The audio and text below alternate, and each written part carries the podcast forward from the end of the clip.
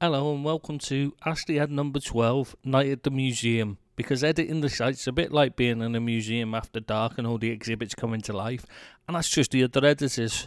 Right, on to the first question, and that's from Z Special One off the Liverpool site who asks If Gerrard had moved to Chelsea in 2005, how do you think his career would have panned out? Would he have thrived under Mourinho, or would Mourinho have transformed him into yet another workhorse in his midfield? Would England have benefited from Gerrard and Lampard playing together week in, week out? Well, I don't understand what you actually mean by yet another workhorse in his midfield. When were Lampard and Essien etc. workhorses in his midfield? Yes, they worked hard, but his midfield's always had ability too, ability which he selected them for. Mourinho would defo have improved Gerrard. In fact, just moving away from all this hangers on, telling him how wonderful he was, would have improved him. There he wouldn't have been Stevie G, everyone's blue eyed boy who could do no wrong, and instead he would have been expected to learn and improve his all round game. Should have gone on to be the all time mid- England midfield great he should have been, that learnt how to defend rather than getting caught ball watching constantly and having to chase back and make needless rash tackles. Defo England would have got a lot of benefit from the two playing together as well as they would have learnt how to work as a pair though England did have this ridiculous obsession with playing Gerrard on the left for long spells of his career, nothing could have fixed that stupidity. Ravi123 from, yes, you guessed it, the Liverpool site, asks what made VVD choose Liverpool over City. That is very simple, actually. Klopp. Klopp sold the club to him and had him convinced he would be the centrepiece of a team that would dominate Europe. He explained to him what he wanted from him, how he would play, and it was the way Virgil wanted to play and the type of football he felt would get the best from him. Silverhead, yes, also from the Liverpool site, asks, What exactly happened with Digger when he was Celtic boss? Has Stevie already proven to be half decent by not getting sacked immediately? Digger is an intelligent guy with good ideas about football, but he's just not good at the management side of things. It, you know, it's a different skill set. He might have developed into a good manager if he'd started off with the right platform to develop on, the right setup in place that he could then build from with experienced ex- assistants to get help from. Unfortunately, Digger had Kenny Dalglish alongside him and never really used him. Dalglish was basically just relaxing on the golf course and not sticking his oar in as he didn't want to get in the way. The pair never really got their heads together and sorted out responsibilities, etc., and Dalglish left him to it in essence as Digger never sought him out. If they had lasted long enough, they might have been able to figure it out between them and create a working partnership. But too many bad results result- destroyed any chance of them having time. As for Stevie G, well, he's good friends with the Rangers chairman Dave King, who used to attend Anfield in the executive boxes, as he also supports Liverpool as well as Rangers. So it's highly unlikely he would not have been given a season at least for free. So that is not a measure of his ability. This season is the test of his ability, and so far he's doing the job to a to a point. Though he will need to ensure he does not lose too many more old firm games if he is to keep the fans on side as well as win trophies it's not often Celtic would drop points to anyone else, so the old firm games usually decide the title winner. The next question is from the Football Rumours site and is from Morty. Morty says, I have a special skill ready for when You Bet returns to TV screens. I can tell the difference between orange, mandarin, tangerine, mandarin even, tangerine, and clementine jelly beans just by looking at them and know which colour is which flavour. What special skill would you showcase if you were on You Bet? Well, that is a truly special skill, Morty. Your family must be so proud of you. I doubt anyone could better that skill. Mine would have to be that I can tell the difference between there, there, and there, which works better in text than when spoken. I would never have thought of it as a skill, but 18 and a half years of editing the site has taught me that no one else seems to know the difference. Now on to a question from a Rangers poster, but Bimota Blue asked it via the Liverpool site.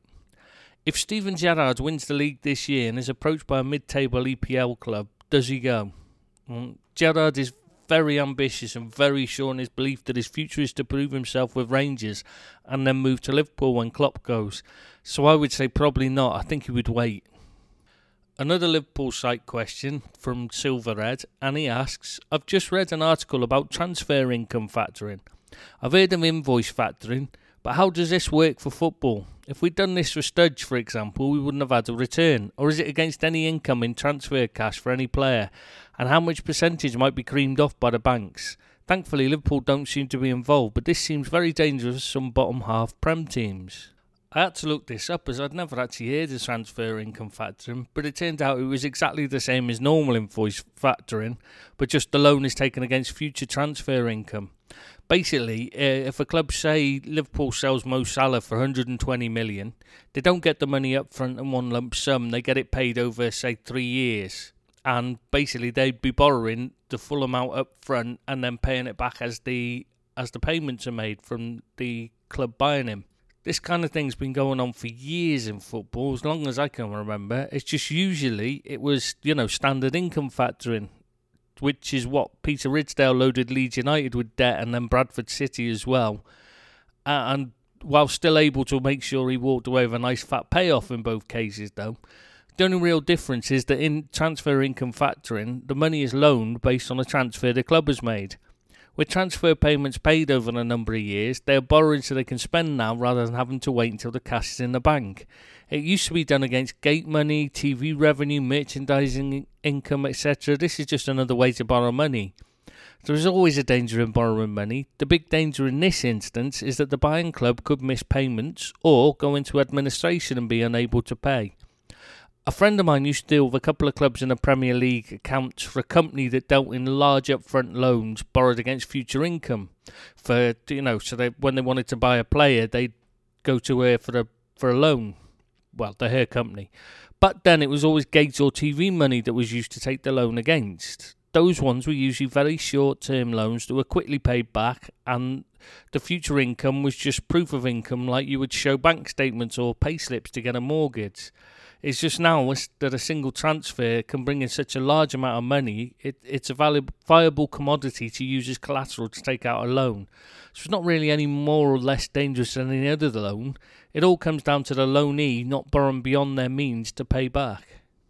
Another Liverpool site question is from Happy Red Pants. not sure if they're uh, Kun Aguero's missing lucky pants or not, who says, Hi, Ed One. That Muppet Michael Owen has been talking about Alan Shearer being inches away from signing for Liverpool after Sir Bobby Robson put him on the bench.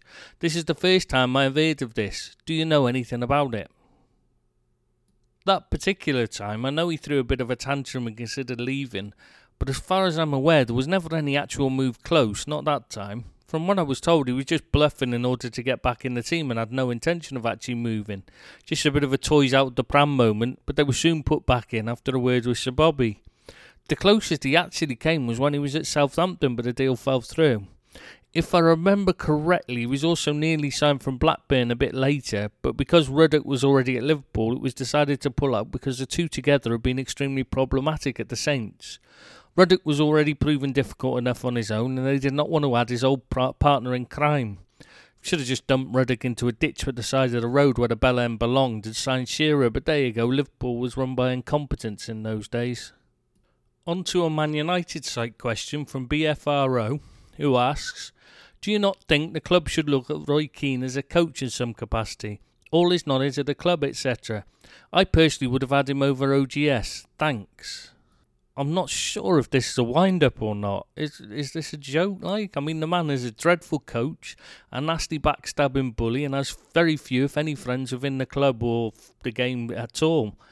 Keane is too stupid to understand that fear does not inspire people to play at their best. It makes them tighten up and play poorly.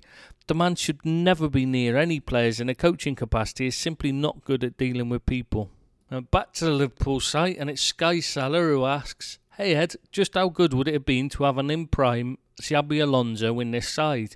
Do you think he can make our midfield even better? Cheers, mate. I absolutely love Xabi. He's one of the best midfielders I've ever seen, and the best at the holding role with his incredible range of passing added to his fantastic reading of the game. Fabinho is a great player, but Xabi Alonso is even better and would take the team to a whole new level. Another one from the Liverpool site well, it's not really a question from Big Verge, who says, This is a petition to reinstate Ed One's written match reviews. If this post gets published and gets 70 thumbs up, Ed One has to agree to bring them back. Agreed by the High Court. I'm not sure you posted this in the right place, mate. For one, there are no thumbs up to give on here. And for the second one, I've already been harangued and bullied, and that was just by Ed Treble Six, into bringing them back. The left will eat itself from the Spurs site is back with a new question. Go on, I'm a sucker for punishment and live L4 here, mate. I'm a yid, but why exactly did Liverpool win the final and why did Spurs lose it if that's the case? Uh, there are always lots of reasons, but the main one for me was motivation. Klopp is a better motivator than Poch. Added to the fact that Liverpool lost the previous year and had the extra desire to put that right. Then there is a tactic. Spurs are very reliant on Eriksen to create, which added to poor discipline is why they can be relied upon to fail in big games usually. In the big games, Eriksen is given little time and space to operate. He's simply not good enough to create his own time and space.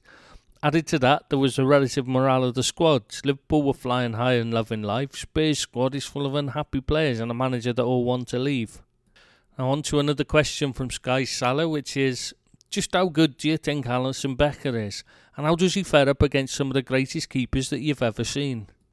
To be honest, it is impossible to compare him against the older time keepers. The style of play has changed so much with the no picking up of back passes that you are not really comparing like with like.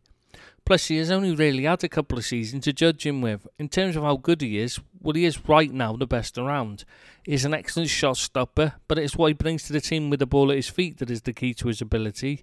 Added to that, he's extremely quick off his line and very good at sweeping up. The closest to him in ability is Ederson, but he's not half as good a shot stopper as Alisson is. Roro1892 has his boxing hat on this time and asks When writing your articles, you have mentioned that you use a lot of books to get your information. Do you have a large book collection of your own, or do you use the library in places like that? Also, do you have a timetable and or word count when writing them? You normally find the ebook version cheap online to download or even free copies. If it is just a section of a book with a piece on the person I'm looking for, then there is often, I think, Google Books, I think it's called, who have some sections of books for free. I never use a word count as sometimes there's almost nothing to write about some people, and others there is huge amounts. The timetable tends to come down to how soon I finish the research. As soon as I do that, I'll push harder to get it written, but I don't always post them immediately. I try and keep one article back for a day when there is not enough news to fill a review of the day. Another question from the Football Rumours site comes from Zoe. She says, or he, well, I'm assuming it's a she, my husband is obsessed with making the whole family test him on various different jelly beans to prove he can tell the different types apart. Is there any way of getting him to stop, as there is no chance You Bet will ever come back to the TV screens? If it was me, I would mix up the beans in their packets so he never gets it right. He will soon give up, but you'll regret it when he gets the call to go on You Bet and fails miserably, embarrassing you all on live TV. The final question from this podcast is from King Kenny7 on the Liverpool site, and he asks If you were Jurgen Klopp, how would you navigate the Reds through a busy December? For me, the main two trophies worth winning are the Premier League and the Champions League. Obviously, hoping the Reds can go one better than last year and win number 19. Would you play mainly squad players like Shaq and Lovren, or would you go full strength and look to win the tournament? I'm guessing you're asking about the League Cup? If I'm wrong, I apologise. I know it is a minor tournament compared to the Prem and Champions League, but I want to win everything. Having said that, players like Shaq and Lovren should be good enough and they will need first team games if they are to stay match sharp when needed. So they do need games at times. Why not in the League Cup? So there we have it. Ask the Ed Night at the Museum. But before I go, I'd just like to send a message of good luck to my dad, who is starting a new job as an exhibit at his local museum. Best of luck, old, old fella.